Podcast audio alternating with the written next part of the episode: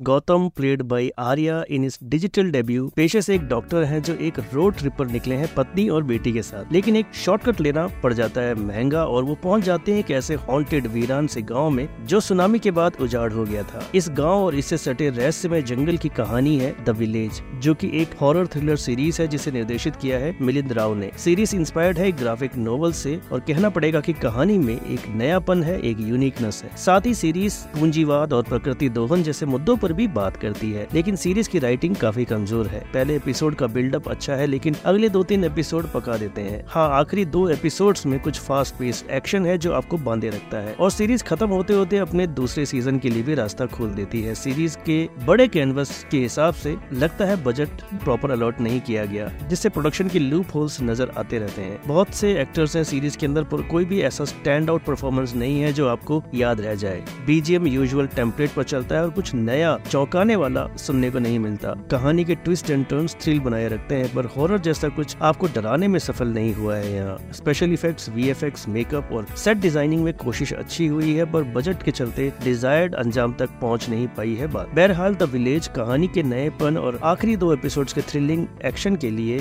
एक बार देखी जा सकती है। प्राइम वीडियो पर मल्टीपल लैंग्वेज में स्ट्रीम हो रही द विलेज को फ़िल्म की बात की रेटिंग रहेगी 2.5 स्टार्स की।